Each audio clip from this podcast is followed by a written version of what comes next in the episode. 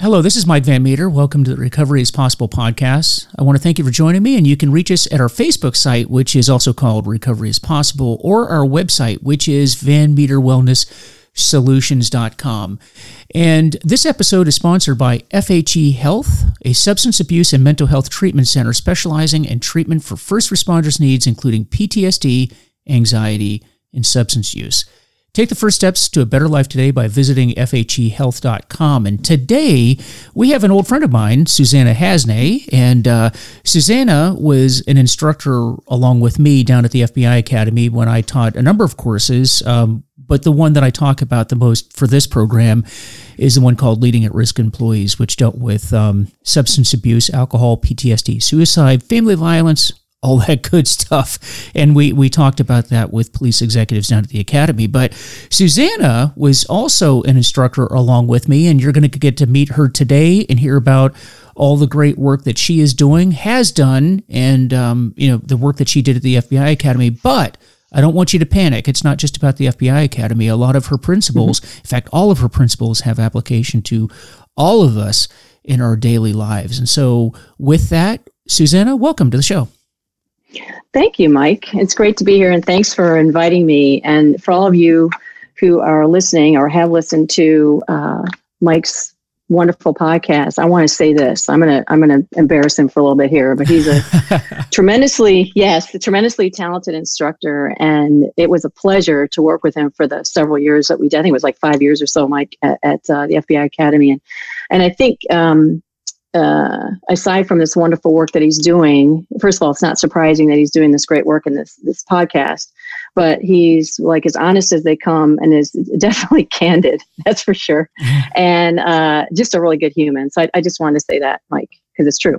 Oh, and um, wait a minute. I didn't even what? ask you to say that. Normally, I have to ask you to I say didn't. nice things about me, and I didn't no. even ask you. No, not at all. So oh, there's a first for everything, that. Mike. First for everything. Well, yeah. Thank thank you again. And I, I, am a retired agent, and I retired after about 20 plus years, a little bit over 20 years, and. I currently have my own business. It's called Police Spirit, and I can tell you about that later. But I also work for a company called Eagle Security Group, and they're based out of Fredericksburg, Virginia.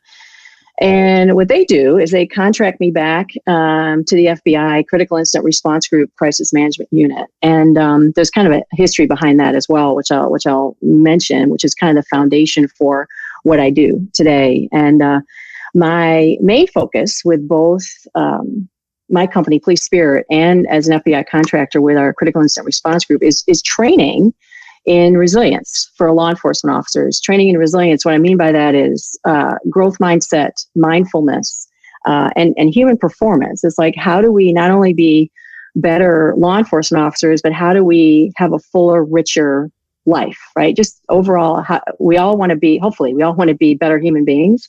And we're all a work in progress. And uh, we actually have to, to work at that sometimes. And I primarily work with law enforcement. Um, but not always. I mean, I, I have worked outside the law enforcement world as well, because as as Mike just said, the the premise of this conversation and and uh, what I do is uh, is kind of across the board, you know.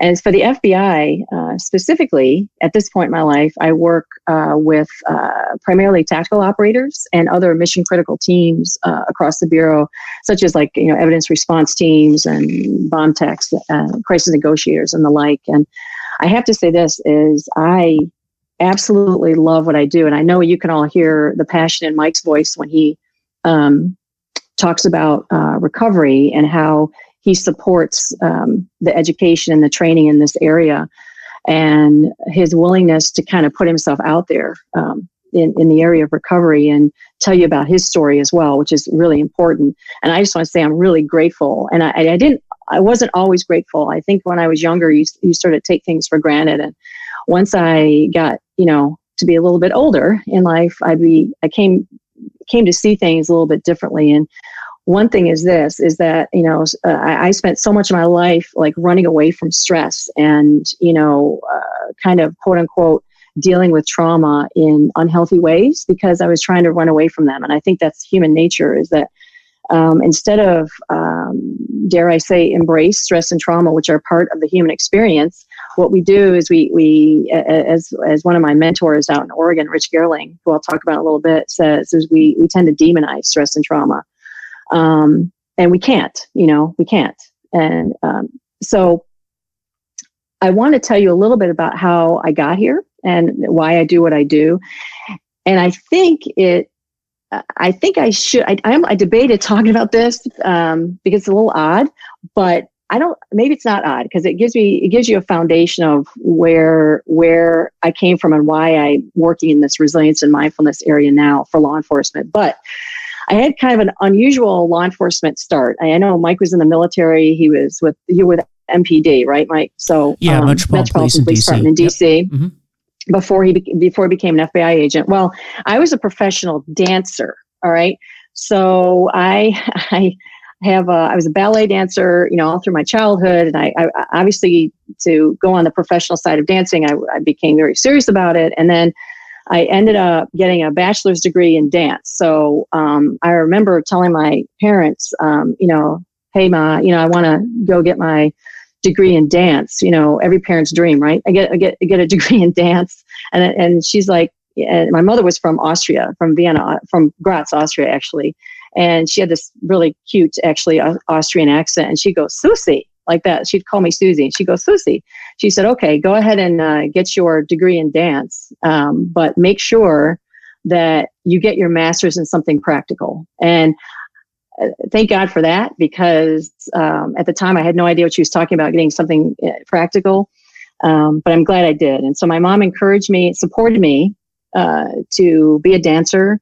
And at the ripe old age of 24 years old, after being beaten down, burned out, underweight, uh, borderline anorexic, um, pretty much a hot mess, you know, I uh, retired at the ripe old age of 24. And I did go on and get my master's, and I and I sort of threw the dart at the wall, and I thought, what the hell am I going to get my master's in? And, and so I I threw a dart, and I went business. Okay, let's just do get a degree in business. And ironically, um, I was working uh, for the Ohio Ballet. I went. I got my undergrad at University of Akron, Ohio, and I worked for the Ohio Ballet for a while. And uh, the for, managing for, director for the corporation, you know, for for for Ohio Ballet for the Ohio the, Ballet, the dance company. Oh, okay. the dance company. Oh, wow. I worked. Yeah, I worked. At, yeah, I was. Uh, I worked at, as an intern there, and um, so the director, the managing director of the Ohio Ballet, um, happened to be a graduate of the University of Wisconsin Madison, right? And she knew I was, you know, I was done dancing and I was going to go, you know, do what my mom said, get something practical. And she said, "How about you go to University of Wisconsin Madison. There's this great profit, primarily arts administration. And I'm like, yeah, yeah, yeah, whatever, Madison. She said, have you ever been to Madison? I said, no, like that. And, and she's like, I don't know. I, she said, it's just this wonderful program, one of the best in the country, blah, blah, blah. So I said, okay. Uh, I had an internship with the Ohio Ballet. Um, and the managing director at the time, she was a graduate of the of University of Wisconsin Madison. So she said, Hey, have you ever thought about going to school in Madison? And I said, No, like not at all, right? Not, not even at all. And she said, No, this is amazing program in a school of business. It's for arts administration. So you're combining like your arts experience with, you know, with ballet, with business, all that kind of stuff. And I went, Okay. So she kind of shamed me into going there. And I'm so glad she did because I did go to school there. Um, and it was a wonderful experience. My one of my favorite cities in the country is Madison. Great school. And then so I did I did what my parents said. I got my master's, and then I moved to Cleveland. So I told you I went to undergrad in University of Akron, and so I ended up moving back to Cleveland. And a few years later, I ended up becoming the director of, back in the day, they called it corporate wellness. I don't even know if they call it the same. It's a little bit of an old term, but back then they called it uh, corporate wellness. And so I became the director of, of corporate wellness for British Petroleum, BP America, and then BP Oil. It was a wonderful job. I mean, I loved that job. I mean, I thrived in it because it brought the physicality in it, which I was a dancer. I was kind of an athlete my whole life. I was I loved to to move my whole life, and so it brought the physicality. It brought um, the physiology piece that I had taken away from my ballet training and my degree and so um, i did that and but here's here's the other side to it back when I was around 10 ish years old, I don't remember exactly, but right around 10 years old, I remember telling my mom I wanted to be in the FBI. And of course, she thought I'd lost my mind, right? But it went like it came out of left field. But that was always in my head, even though I didn't really pursue it. All right. So there's a reason I'm telling you that. So I moved to Cleveland after grad school, and eventually, like I said, I worked for uh, British Petroleum. And because I couldn't dance anymore, I wanted to find some other physical outlet, and I always loved to run. So I started running, you know. And so I joined a running group like a lot of people do, and lo and behold, there were a few FBI agents in the group, and I um, ran races with them, and I trained with a couple of guys, blah blah blah, right? So then one time um, after a race, uh, we were we were you know having a little party after the after the race, and one of the agents said, "Hey, did you ever think about being in the FBI?" And I said, "I got to tell you this story." So I told him about my childhood interests that I had pretty much put in the back of my mind, you know, uh, over a decade before that, right? Or uh, so he said, "Well, why don't you do it? Let's try it." You know, so long story longer. Anyway, I become a new agent. I get in, you know, and um, I I'm all excited. I mean, I'm I'm a little bit older. I'm in my early 30s at that point, and I get out in the field and I, w- I start at the Washington field office and, you know, I'm all full of piss and vinegar and I'm excited and I'm working hard and I'm, I'm trying to fit in because, you know, I'm coming from a dance world and like an arts world. And it was a little bit weird at the time because I, I almost felt embarrassed to say what I did before, honestly, not almost I was because there were so many like lawyers and military guys like Mike and cops and and and so I felt who who, who the hell is this ex ballet dancer in here? So that was kind of in my mind a lot early on in my career. Um, but I was I was I was doing all right. I was holding my own, and then I you know the, the stress started to build. You know, uh, as I got older and experienced more life, and then was in this new world of law enforcement. So the stress started to build, and I was exposed to um, you know, bad things, you know, exposed to that there is evil in the world, right? Uh, and for my whole life, I always thought that being physical was enough for me to weather any storm. And what I mean by that is weather any stress, you know, process my stress and, and my and pressure and any kind of trauma in my life. That if I could just go run it out or lift it out or row it out or whatever, I'll be fine. And for my young life, you know, it, it was, frankly, it was. It, w- it was enough on, until it wasn't, you know, until it wasn't. And um, by the time I was 36, um, I had gotten married to a wonderful man who's uh, who's also a retired agent, and we we transferred. We both got transferred to the Seattle office, and we in our careers and both really into our work and um, doing our thing and hardcore, trying to do the best we could. And um, it was a great life for a while. We went we were we went hiking and up up in Seattle. It's beautiful. We went hiking, cross country skiing, and you know snowshoeing and all that kind of wonderful stuff. And it was a great life. I'm like, wow. How could I be this fortunate, right? And um, and then we ended up transferring to the critical incident response group, which ironically is where I work now, um, in the crisis management unit. And um, we started to experience some difficulties. I mean, we were um, deployed a lot and we were deployed to different places a lot. We were apart a lot, and that, as everybody knows, that, that takes its toll. And then we suffered uh, um, some losses um, with pregnancies, and we had an especially difficult one with a baby with Down syndrome and um, late, uh, uh, late, in, late in my pregnancy. And so that was in around 2006. And then um, we decided to transfer to another field office, and that was Cleveland. We went to back to Cleveland, which is where I had a tight circle of friends left over from back in the day when I worked for BP. And we moved together, obviously, to, to Cleveland.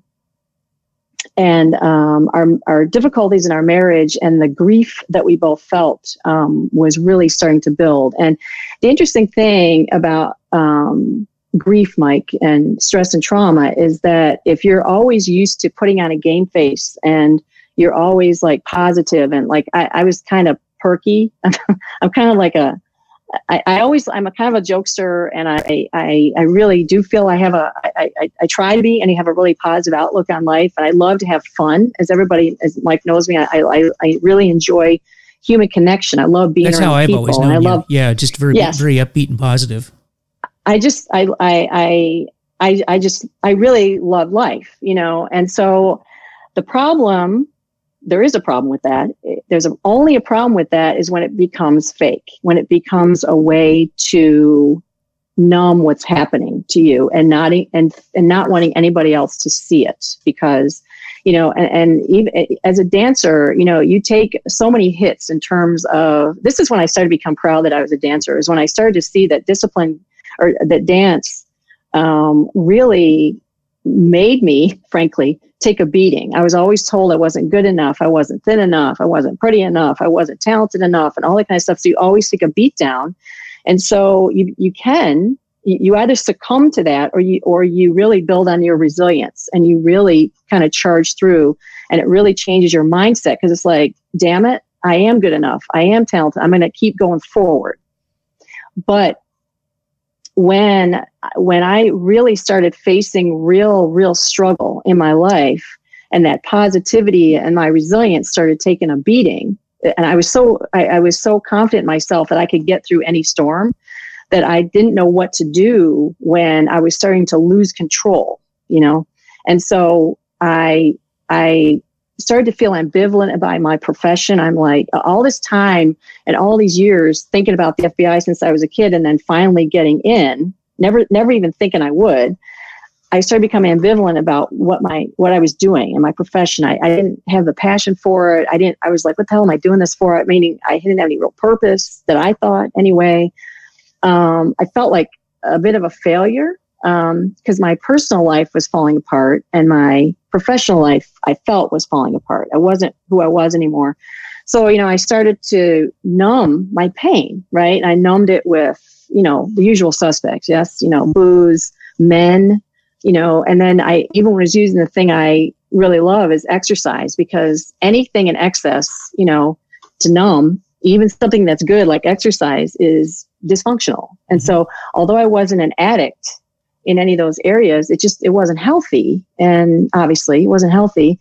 And I started to pull away from the people I loved, and and my husband was was one of those people. And uh, so, essentially, my professional my personal life lives were collapsing at the same time. And so perky, positive, fun loving Suzanna it was like, okay, what in the hell am I going to do now?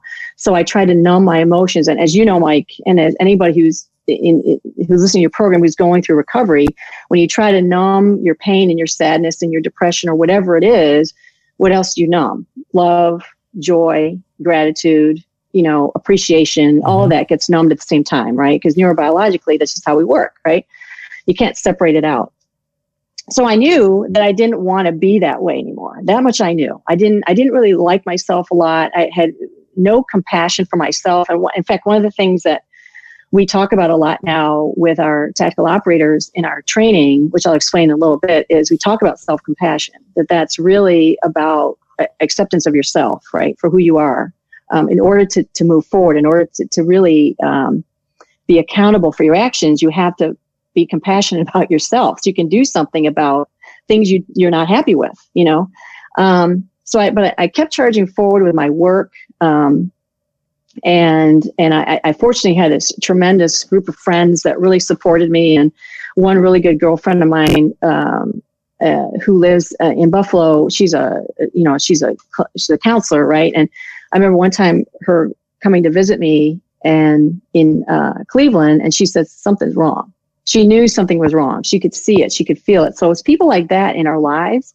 that when we when we push them away because we're embarrassed or fearful that they won't love us anymore because we're struggling, those are the ones that are going to be your rocks. You know, your rocks. Um, so with that support and with counseling, I did go get get some you know get some help get some counseling and and and, and I, I want to say this and I want to digress for a little bit for your listeners that you know, when you go to a counselor, sometimes you pick one and that one is like, oh God, what an ass. Like you don't even want to, it's like it just, you don't click, you don't connect. So uh, fear not, just keep trying because you're going to find one that clicks with you, you know? So I, I just, some people get a bad taste because they have some counsel, counselor that doesn't work for them. And I want to say that they're out there for you. So I happened to, after several tries, I think three or four, I found somebody that was really helpful for me. And so I had good counseling, I had great supportive friends, um, and a couple really fortunate events in work. Um, some work colleagues that really, teach. You know, you love to teach, you should do it. So I ended up um, getting a my applying for a job at the National Academy where, where Mike just talked about where Mike worked. Um, and as I look back to to that particular time when I got that job at the National Academy, that was in 2009. Um, my husband and I were already separated. We were going through a really difficult time, and so I was still reeling. I was still trying to. From 2006 to 2009, it was uh, it was basically a hot mess for me, and I realized that coming to the National Academy and being an instructor was the first step for me to come back to myself, you know, and to be able to move forward with my life. And and I remember, I distinctly remember this. My very first National Academy session was two, session 239. And I taught a class called Leadership Ethics and Decision Making when I first got there. And there was a one, uh, I, I believe he was a lieutenant. I don't remember exactly, but uh, I believe he was a lieutenant. I had this little office I had this little office, and Michael will remember this. It was an literally it was an old, I think, broom closet or something. I was going to say it was. It, it, it looked like a closet. it was. It, it, was. It was disaster. I had a, like a, a, desk, a wooden desk from like I think 1959, and then I had a, a bookshelf, and I had a, a, filing cabinet behind me, and a, and a nice kind of comfy chair that I, I think I stole from a conference room. I had it in my in my office for a student or a colleague to sit and chat. Right. So here comes this uh, this police, this student of mine, he knocks on my door frame. He goes, Hey, Suzanne, you got a minute? This is about six weeks into the 10 week um, academy, National Academy. I go, Yeah, come on in. My very first session, he sits down in the chair and I say, What's up? You know, and he says, You know, I don't know if I want to do this anymore. And I said, What do you mean? And he said, I don't know if I want to be a cop anymore. And in my mind, I'm like, What? And then he went on to kind of tell a, a, story about some of the things he was going through at the time. And, you know, that um, particular student was really suffering and he was really struggling with a lot of things. He was struggling with his identity being wrapped up in being a police officer. He was he was struggling with a difficult home life. He was struggling with the loss of passion and purpose. He couldn't remember why he became a cop in the first place, you know, and, and I felt like I feel the same way. I felt the exact same way as that student did. And here's here's the here's something that I guess it's interesting but disturbing but not surprising. Um, is that after that session that was in the fall of 2009 i taught many many more sessions after that and every, not not occasional sessions but every single session i taught for national academy there was a student just like him that would that would sit and say, I don't want to do this anymore. And I so for me, it struck a light bulb. It, a light bulb turned on in my head that there's something happening here. There's something happening here in policing where, you know, most all of us eh, got into the profession of law enforcement because either we had a higher calling, we wanted to, we had a we had a purpose, we wanted to give back, whatever it was but it was definitely something we chose that you know we're very lucky that most of us in law enforcement profession really love our jobs despite um, the difficulties that come with it. But every single session there were students and these are command staff level people that were higher up in their organization saying i don't want to do this anymore. The stress and trauma had taken their toll so much that they forgot the joy in their life. They forgot the joy that their profession gave them, gives gives and gave them, and they were they were so focused in on what that well their their body had, their body and mind had t- and spirit had taken such the toll that this profession had on them was in their mind at the time insurmountable. So I started to look at that. Um, from a, a, viewpoint that we have to start talking about this in our leadership classes because these are leaders that are struggling, right? So um, I ended up teaching a course called Enlightened Leadership. And I also taught a course, um, a spirituality course for law enforcement that was started by the legendary Sam Feemster, who actually started this course back in the day. And after he retired, I ended up doing one of the blocks of the courses uh, about a year or two after he retired. And I started to talk about um, from a leadership standpoint, I started talking about love and joy and compassion, compassion for yourself, because if you don't have it for yourself, you know, eventually you ain't going to have it for other people either. You know, it's, it's, um, you know, stress and trauma are insidious and they, they, um, can really eat away, stress and trauma can really eat away at our soul. And I ended up in 2015 making a cold call to one of my really, really good friends now. He was a lieutenant. His name was Rich Goerling, who I mentioned earlier. And he is a pioneer in mindfulness for law enforcement, resilience based training, and in primarily mindfulness for law enforcement. And he is a lieutenant out in Hillsboro PD in Oregon. And so we just had this uh, amazingly wonderful conversation, never met him. And I invited him to the National Academy. That was in 2015. And he did a block, first ever block at National Academy on mindfulness um, and resilience. And he has since become my teacher, my mentor, and I uh, I went through a peer coach training for law enforcement with him just a couple years ago. So after the National Academy, so I kept on with this course, this course of study and course of teaching, and I took a real like, I this is what I want to do after I retire. I was getting pretty close to retirement. I had about three years left, and so after National Academy, I went back to the critical incident response group. Okay, so this is, you know, this is 10, a decade after I'd first been there. And I was very lucky to have this awesome unit chief. His name was Mike Hartnett. I want to give him a shout out too. One of my favorite ever in the Bureau. And he was real supportive of the stuff, you know, I was talking about with um, resilience and spirituality and mindfulness. And it was very applicable to obviously to critical incident response, right? So about two to three weeks before I retired, he, my boss, Mike Hartnett, calls me into his office and he goes, "Hey, we'd like to offer you a contract, a full-time contract to work with Crisis Management Unit." And this would be doing more command and control and command post operations. And I, and I and I just said no because I was I was moving on with my life. I said no, and he goes, "We thought you'd say that." I'm, I'm, I'm kind of paraphrasing, trying to remember what he said, but he said, "We thought you'd say that." He said, "How about part time?" And I went, you know what? No, I, I, am you know, I'm, I, I need to move on from the FBI. I need to kind of new chapter, et cetera, et cetera. He goes, he goes, you know, all that stuff you talk about with resilience and mindfulness and spirituality. He goes, and all that stuff. He goes, how about if part of what you do here involves that? And I said, deal, I'll do it. So that's how I came back to the FBI.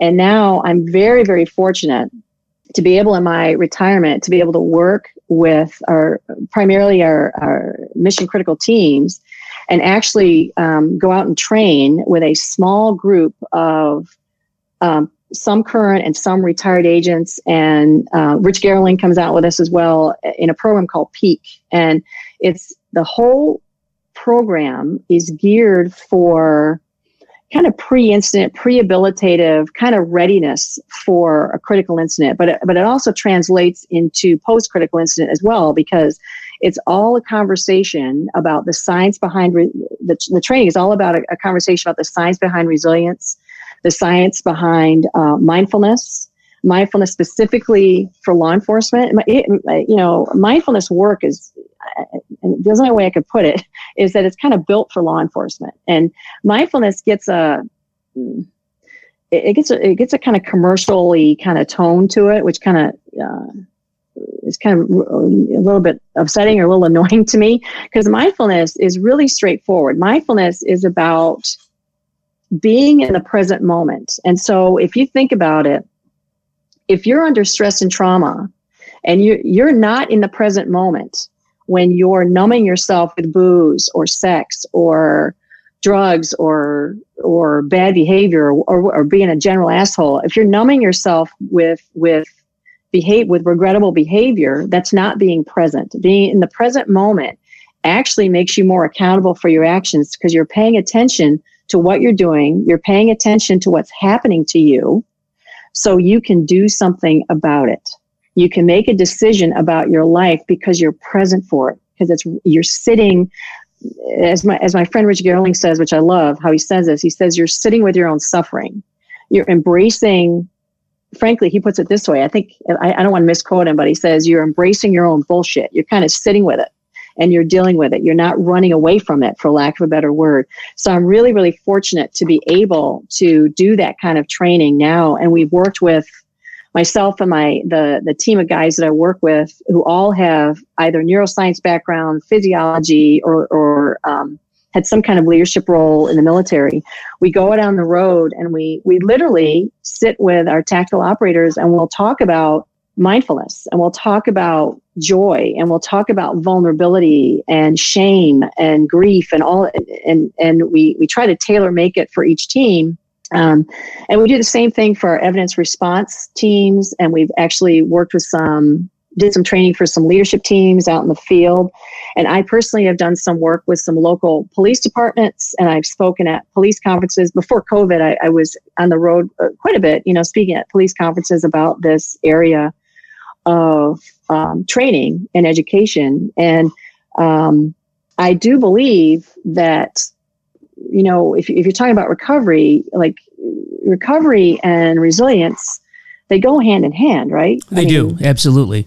Absolutely. Yeah, and and I think they almost mean the same. And and one thing I want to say about resilience, and maybe and and, and I, I hope you can kind of clarify this for the listeners. I don't think I'm going to get this out right, but when we when we think of resilience, it's not about bouncing back, and that's a that's a that really gets my goat. That's a real pet peeve of mine because first of all, humans are dynamic and humans are constantly changing, and trauma and cumulative stress changes you. It changes your neurobiology. It it it it, it changes. Um, you, it changes. You're, we're dynamic. I'm trying to get this out right. We're dynamic individuals. Humans never, ever, ever stay the same. So once a crisis hits, you don't bounce back to what you were before. You're not a rubber band that goes right back to where you were before.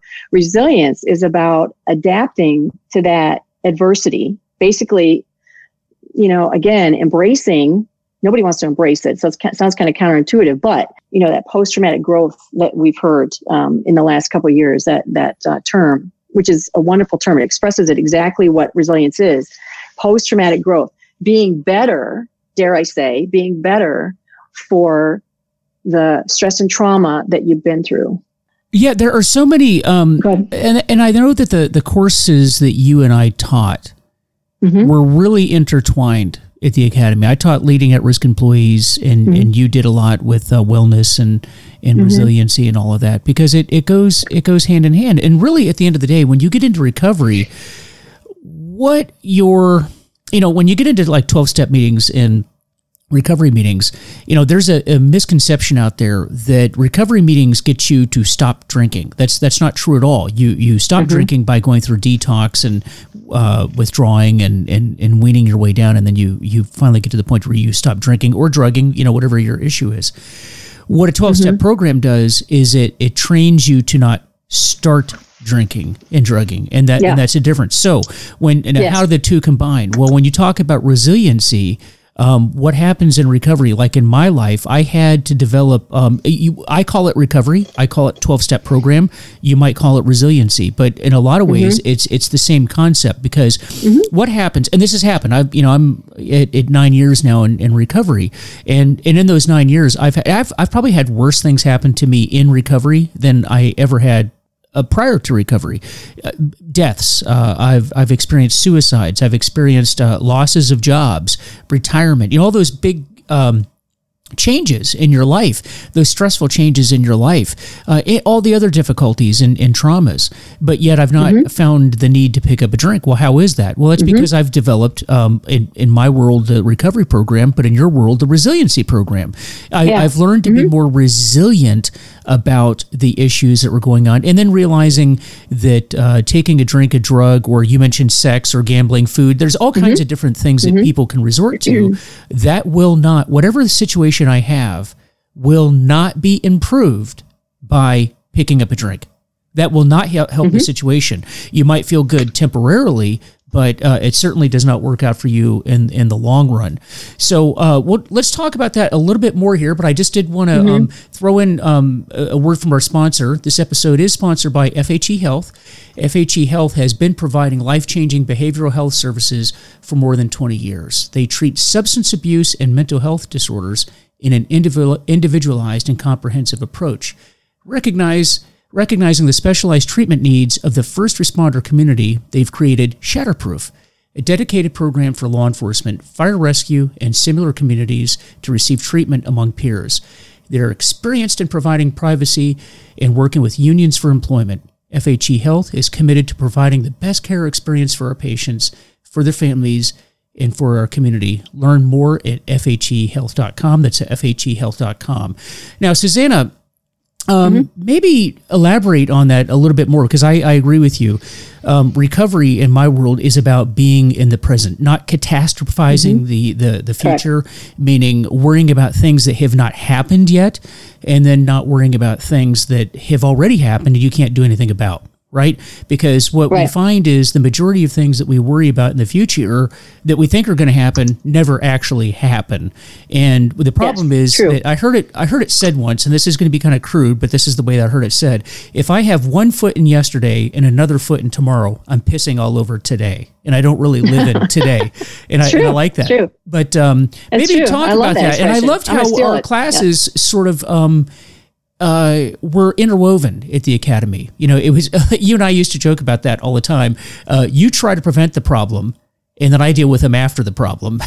right, so, right, exactly. So your class tried to prevent them from coming to me. When you came to me, you've already yes. got the problem, but they go together. Yes, yes, yes, exactly. Well, I think um, a couple things with that is, uh, I guess I kind of look at it this way: is I guess, and recovery maybe is the same thing. I think we is is part of the part of the issue with recovery is control. And it's correct me if I'm wrong, but we try to control things that we can't, and I think that's very much human nature. And when we when we we we, we get caught up in a struggle to control, whether it's controlling um, how someone else feels about us, how um, how somebody uh, treats us, we, we we get so caught up, we get so spun up in how to what focusing on what we can control, what we what we what we fail to do is look at what we can control in our lives. And what we can control in our lives is what's happening to us right now and how we respond to our life, how we respond to stress and trauma,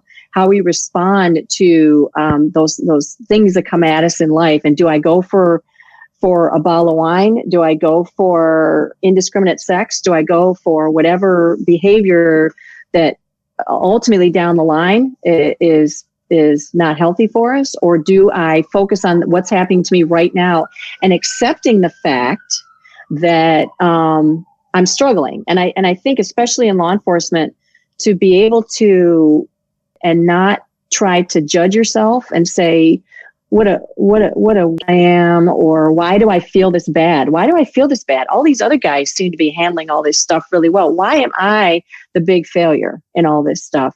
We're trying to control things that we cannot control. And so what we can control is how we respond to that stuff that's going to happen to us instead of run away from it. Sit with it. And I, and I tell you I you know we're we're we're a work in progress and we're never finished until the day we die i think and Progress, progress more, rather than perfection. Yep. Yes, progress rather than than perfection. Everybody struggles. Everybody suffers, and and I think, and, and I'm just going to say this, and and I think, I believe, having taught in this profession now for a decade, is that we in policing and law enforcement, we we're really good storytellers, as we know, right? And everybody um, has a story and it's very powerful and it's and it's courageous and it's brave to come forward and tell your story. And it's important to tell those stories. But and i may add a but to that but if we only tell stories about our struggle there's going to be a now what factor. What do i do with all that? And that's the part where I am hoping, I think we are going in that direction of like, what, what do I do with all this now? What do I do with all that, that I'm feeling right now? And the more we tell, the more we continue to tell these stories about what happened in our lives, like at police conferences, there's always somebody that comes up and is super brave and tells a really inspiring story about the struggles that he or she's been through and where they are now. Um, I found that sometimes uh, we listen to stories and we tend to compare our stories to their stories. And so I, so what I'm trying to say is we listen to other law enforcement officer stories. And so what do we do? We say, well, my God, that's really bad. That's, he really went through a lot. Mine wasn't so bad. So why do I feel this bad? Why do I feel this low? What is wrong with me that I feel this awful about what happened in my life, about this experience I'm having? To me, Mike, is not helpful. You know, no, we call it comparing sense. out. We call it comparing right, out. I'm not like in an AA out. meeting. I say, "Well, I'm not as bad as that guy," you know, or they're worse than me, and it and it right. it's irrelevant it's, because it's, it's irrelevant. that's their story. Helpful. It's their yes. We're all in different yes. places and we're all affected in different ways. We're we're both here. We're we're both here for the same reason. And what brought us here is largely irre- how you got here is irrelevant to me. I am here.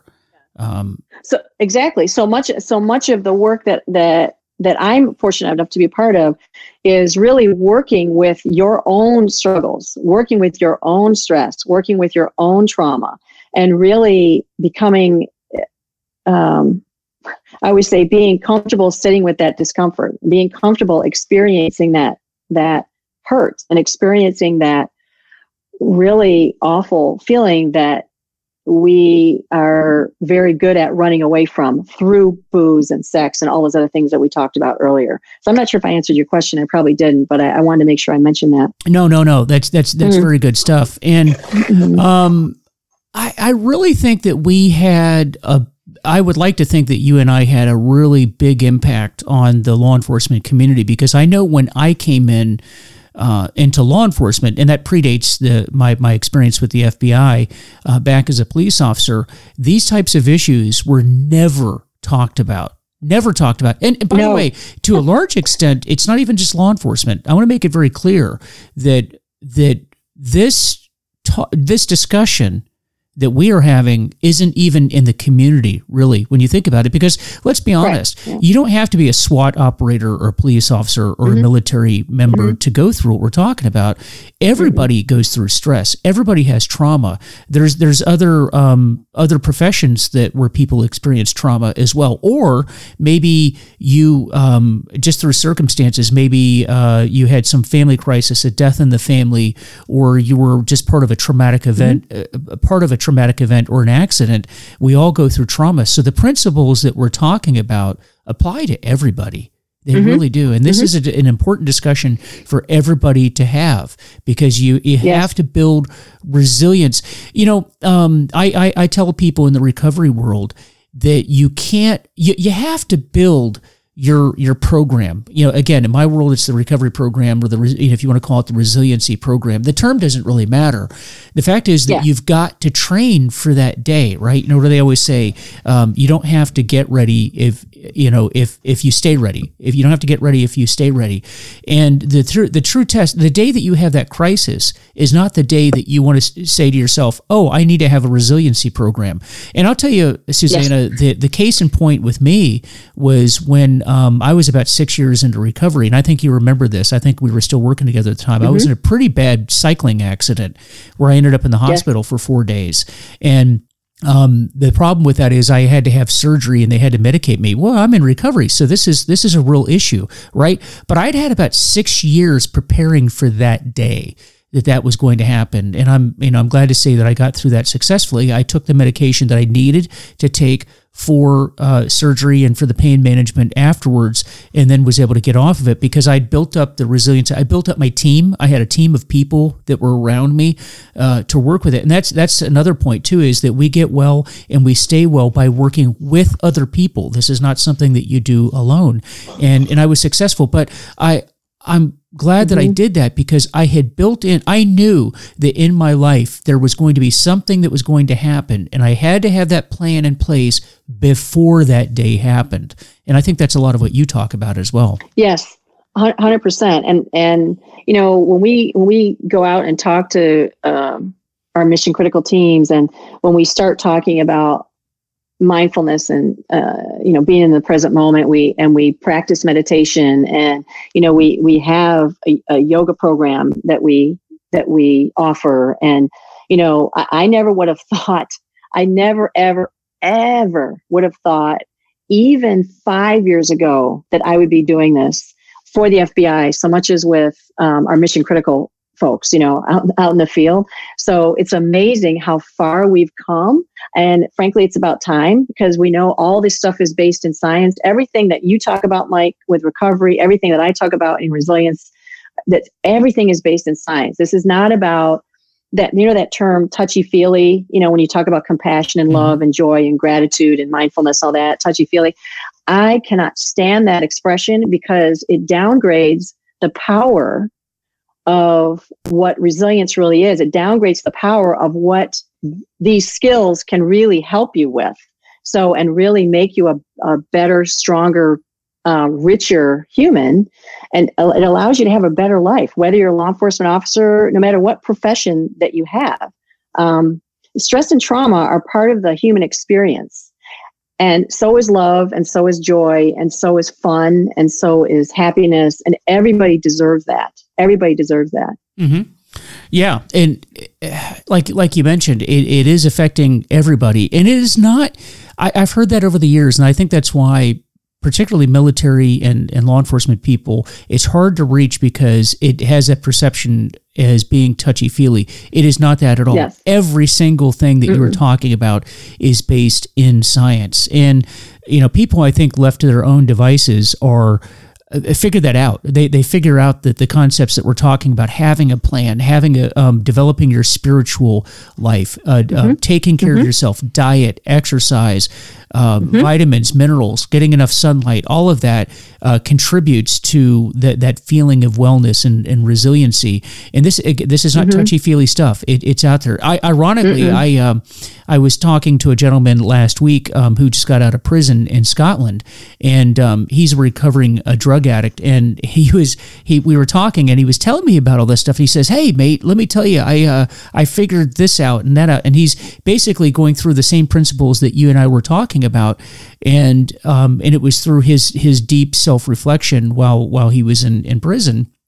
And yeah. he came to the same conclusions that you and I came to, but you know, uh, uh, what I said to him was, well, you know, a lot of the stuff is out there. You can you can read it, you know, and that's what I think a lot of people don't understand is that you don't have to figure this out on your own. Um, this work that we are talking about, resiliency, recovery, yeah. wellness, um, taking care of yourself, diet, exercise, there is a lot of literature that's out there on this, and these are oh, tried, yeah. true, true, proven and uh, whether it's Suzanna, myself, or someone in your agency or your organization or in your community, uh, reach out and get the help that you need because it, it is out there and you can get well. You can get well. But you have to want to get well. That's the key. There's nothing I can mm-hmm. do for you if you are not willing to to get well. And and that oftentimes is the, the case is that people just don't don't want to put their hand out to, and that sometimes that's the hardest for people to do, particularly in our profession, is ask for help.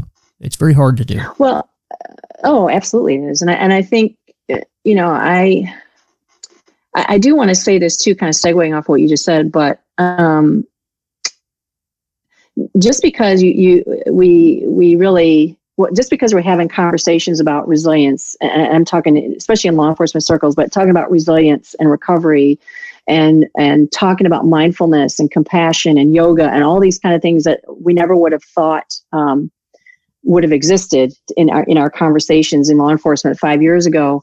Um, it doesn't mean that that's the be all end all that that's going to cure you. I mean, there, there's so many other pieces that go with an overall sense of well being. You know, from you know getting making sure you go to the doctor and getting you know getting checked out getting your baseline checked out you know like like you said the reiterating what you said the spiritual the spiritual part of you whatever that is and it's different for everybody you know mm-hmm. for some people it's religion it's not for me but it's it is religion for some people for other people like myself a spiritual you know event would be going for a, a, a hike on Mount Rainier, you know, in, in, in the Pacific Northwest, something like that. It's something only you know what spirituality is for you, but it's a really powerful um, intervention tool, you know, and and going to a counselor or you know, and and and or having that your tribe, your support network of people who care about you. And I know that I was a not really good at asking for help, if you want to say, or asking for support from my friends because I didn't want to burden anybody. You know what I mean? So I like I could deal with it by myself. But I also want to say this with that is that just because you're working towards something to be a better, fuller human being doesn't mean you're not going to have slip ups once in a while. Oh no, and it doesn't. You know, and it's like, and it, it's like I look at this, and you know, like like we were saying earlier, it's we're a work in progress, right? And you know, I still can't get it right. And but I always ask myself, what is right anyway? You know, I mean, only you, only yourself knows what is right for you and what you need to do, not what society or the culture tells you it sh- you should be.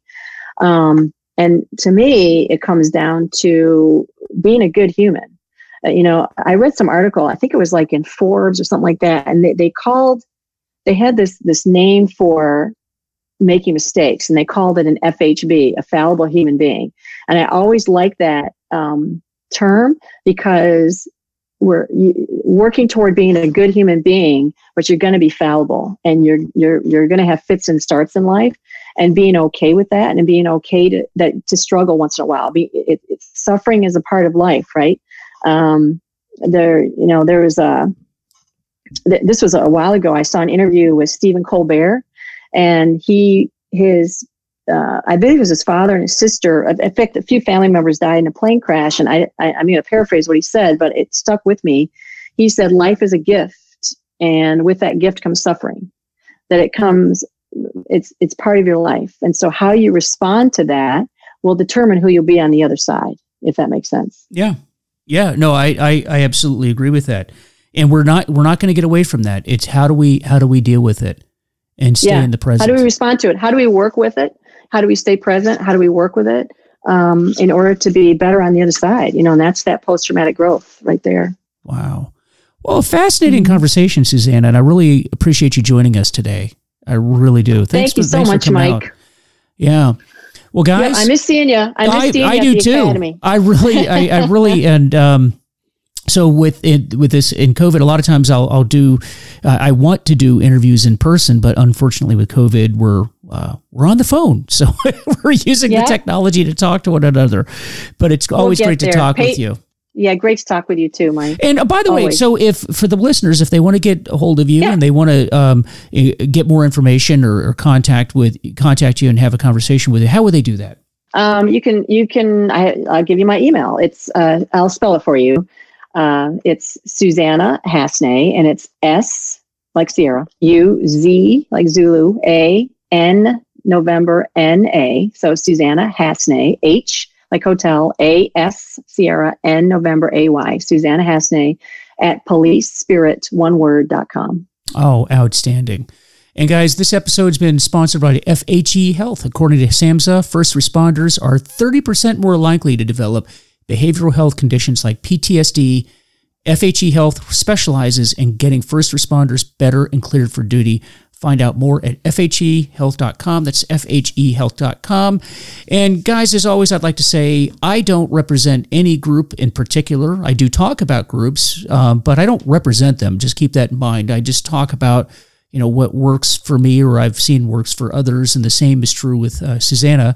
Um, so I don't represent anyone other than myself. My only purpose is, and Suzanna's purpose is in giving mm-hmm. this information is to share with you what we've done because it's helped us and maybe can help you too. So if we've said anything that doesn't apply to you or you don't agree with, then just discard it. But try to take some information that you can use for yourself or maybe to help others as well. So that's what we do in recovery. We help ourselves along the way, and we try to impart that that knowledge to others as well. So, with that, please visit our Facebook page, which is Recovery is Possible, and our website, which is vanmeterwellnesssolutions.com. Let me know how I'm doing. Let me know if there's a topic that you're interested in hearing. Love to hear from you. And hey, guys, we'll see you next time. Thanks a lot.